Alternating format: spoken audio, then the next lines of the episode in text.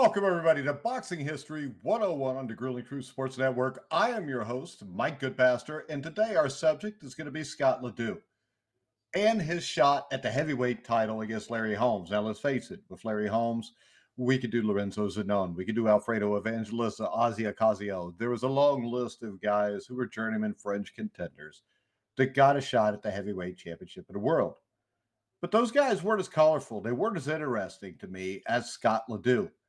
Now, until the lead up to his challenge of Larry Holmes for the WBC Heavyweight Championship, Scott LeDoux was best known for throwing a fit on national TV, one that culminated in Howard Cosell wrestling with his own toupee at ringside. After losing a horrible decision to Johnny Boudreaux, an angry LeDoux lashed out at the evil forces, so familiar even then. Now, Howard's toupee. In the early stages of an interview with George Foreman and Cosell, Johnny Boudreaux was in the early stages of being interviewed when Scott LeDoux struck unexpectedly from the ring apron. Leaning through the ropes, the fighting Frenchman swiped at Boudreaux, setting off a melee witnessed by millions of viewers across the country and far more entertaining than the mundane fight that had just taken place. In the ensuing tussle, Cosell saw his hairpiece ripped from his dome, almost Looney Tunes style, as he had stuck his finger in an electrical outlet, similar to Don King. Now, this was in 1977 during the Rotten to the Core U.S. Championships tournament. A Don King Supercon sold to ABC TV with the help of his old backroom henchman Paddy Flood and Al Braverman, along with the crooked assist from the ring and its editorial quisling, Johnny Ort. The tournament was held to showcase Don King fighters, which LeDoux was not. Boudreaux, unsurprisingly, was. Now, to a lot of people, Scott LeDoux would be considered a bum. But really, nobody should ever consider any professional boxer a bum. Ever. The courage to enter the ring is extra, extraordinary.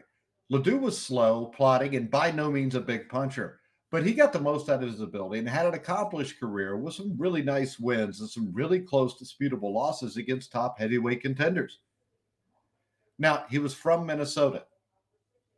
Now, he came up at the same time as Duane Bobick did, so a rivalry was a natural thing.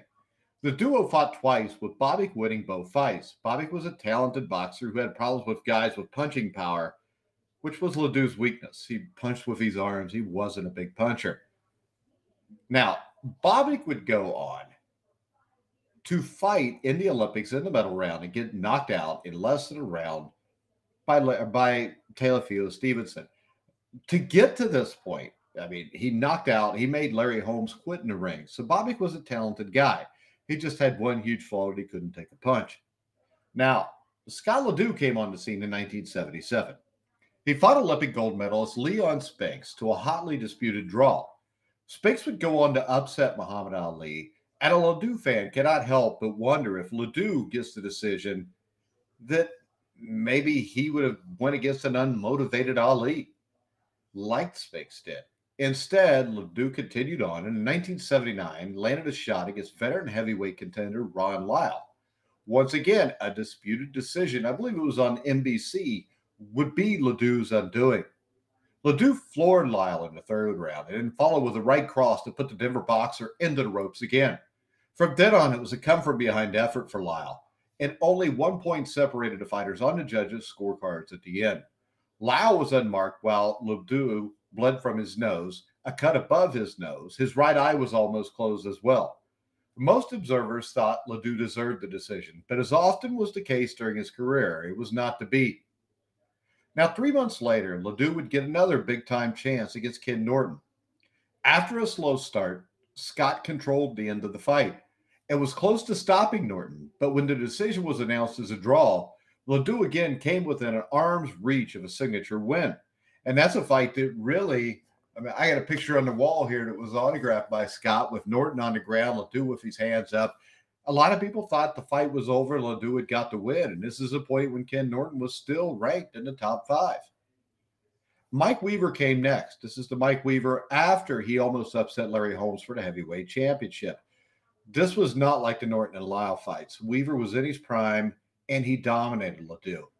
It looked like it might be the end of the road for LeDoux, But the feisty Frenchman was not going to give up that easily. LeDoux was scheduled to rematch Ron Lyle, but Lyle pulled out of the fight, leaving LeDoux to battle the young and up and coming Marty Monroe on national television. If I remember correctly, it was CBS's Sports Spectacular. LeDoux won a fairly comfortable decision and was somehow in line to fight for a major title. The reason he got the title shot was not about deserving it. It was actually more complicated than that. And anything that includes Don King is always more complicated than that. Now, on April 16th, Muhammad Ali held a press conference at the Beverly Hills Wilshire Hotel to announce that he would be bypassing the dear anonymous WBA champion Mike Weaver and instead challenging Larry Holmes for the WBC title. The site, a stadium in Rio de Janeiro. The date, July 7th. The spoils, a potential purse of more than 8 million for the most famous athlete in history. It sounds too good to be true, Ali said, but the fight is on, no question about it. A few weeks later, after Prime Sports Inc., represented by Murad Muhammad, a former Ali bodyguard, eventually immortalized by Don King as the stupidest man in boxing, failed to meet certain financial stipulations. Holmes Ali vanished like a bit from a David Copperfield ABC special at the time. That left Don King scrambling for an opponent to face Holmes on primetime television. In that sense, Lady Luck finally found her way up north where Scott LeDoux was brooding about his permanent status as a club fighter, a term he loathed. He absolutely hated that term. Twice LeDoux would play gatecrasher at title fights, heckling Holmes from the crowd at press conferences following his successful defense against Alfredo Evangelista and the fat, undefeated Leroy Jones. Now, although LeDoux posed no threat to Holmes, he was solid box office in Minnesota and had built a national profile when headlining fights televised on ABC, NBC, CBS. And the Great White Hope angle, while predictable, was irresistible to Don King, who immediately labeled LeDoux the American Dream. At a press conference to announce the fight, King fantasized aloud about the possibility of LeDoux upsetting Holmes. Being that he's white, blonde, and blue eyed, it would be tremendous, he cooed. It would send boxing through the roof. Even the Eskimos in the igloos would be talking in their Eskimoese about Scott LeDoux. Even for his long shot chance at history, LeDoux remained grassroots. He trained in his garage in Anoka, Minnesota, with a minuscule 13 foot ring, which took up most of the space of the garage.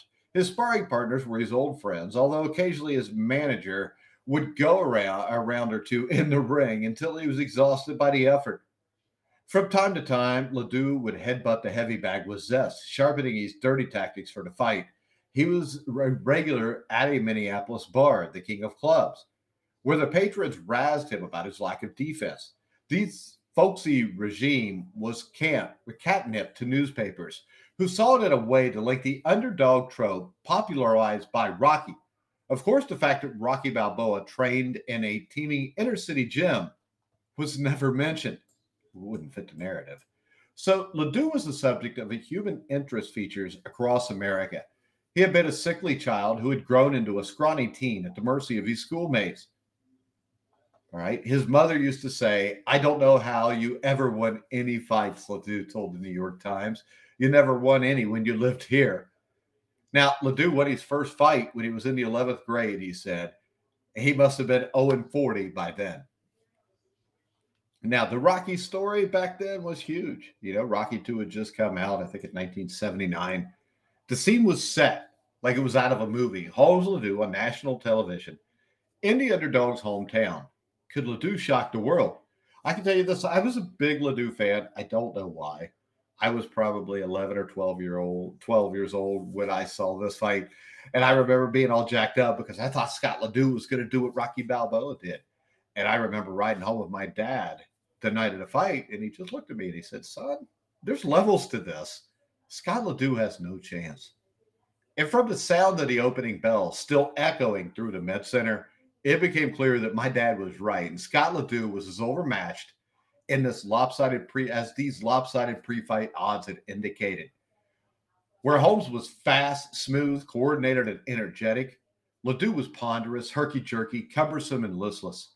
To keep Holmes slightly off balance, LeDoux had adopted a more defensive style, slicking clumsily around the ring, hoping he had said to reach Holmes in the later rounds. He would never reach the late home, late rounds as Holmes slowly beat the fight out of LeDoux. The fight would mercifully be stopped in the seventh round. LeDoux and the crowd were incredulous that the fight had been halted, but it was going to end badly for LeDoux no matter if it continued or not. Now, LeDoux would never get a significant win again, as he would become just a stepping stone to heavyweights like Frank Bruno and Greg Page.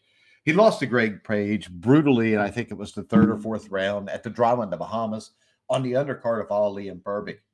Now, I will make the case that nobody with less talent has gotten the opportunities that LeDoux did, making LeDoux's story unique. He was screwed over more than most, but his perseverance eventually led him to the place he wanted to be in the ring, fighting for the greatest title in all of sports. So, Scott LeDoux also. I remember the big story from Holmes LeDoux, the pre fight by Howard Cosell talking about LeDoux's wife who had cancer. I know she passed away. He remarried, and I think that woman passed away too from cancer. But in the end, Scott LeDoux is an American tragic sports figure. He got ALS. He was a politician in Minnesota. He eventually succumbed to ALS and passed away. But I guarantee you this just like against Larry Holmes, even though the fight was hopeless, Scott LeDoux always gave everything he had in the ring, and he fought until his last ounce of energy was gone. That is the score, story of Scott LeDoux, guys. Once again, I'm Mike Goodpaster. Make sure you follow us on the Grueling Truth at Grueling Truth. Make sure you like, subscribe to us on Facebook. But for now, I'm Mike Goodpaster. You've been watching and listening to the Grueling Truth, where the legends speak. What's up, Mom?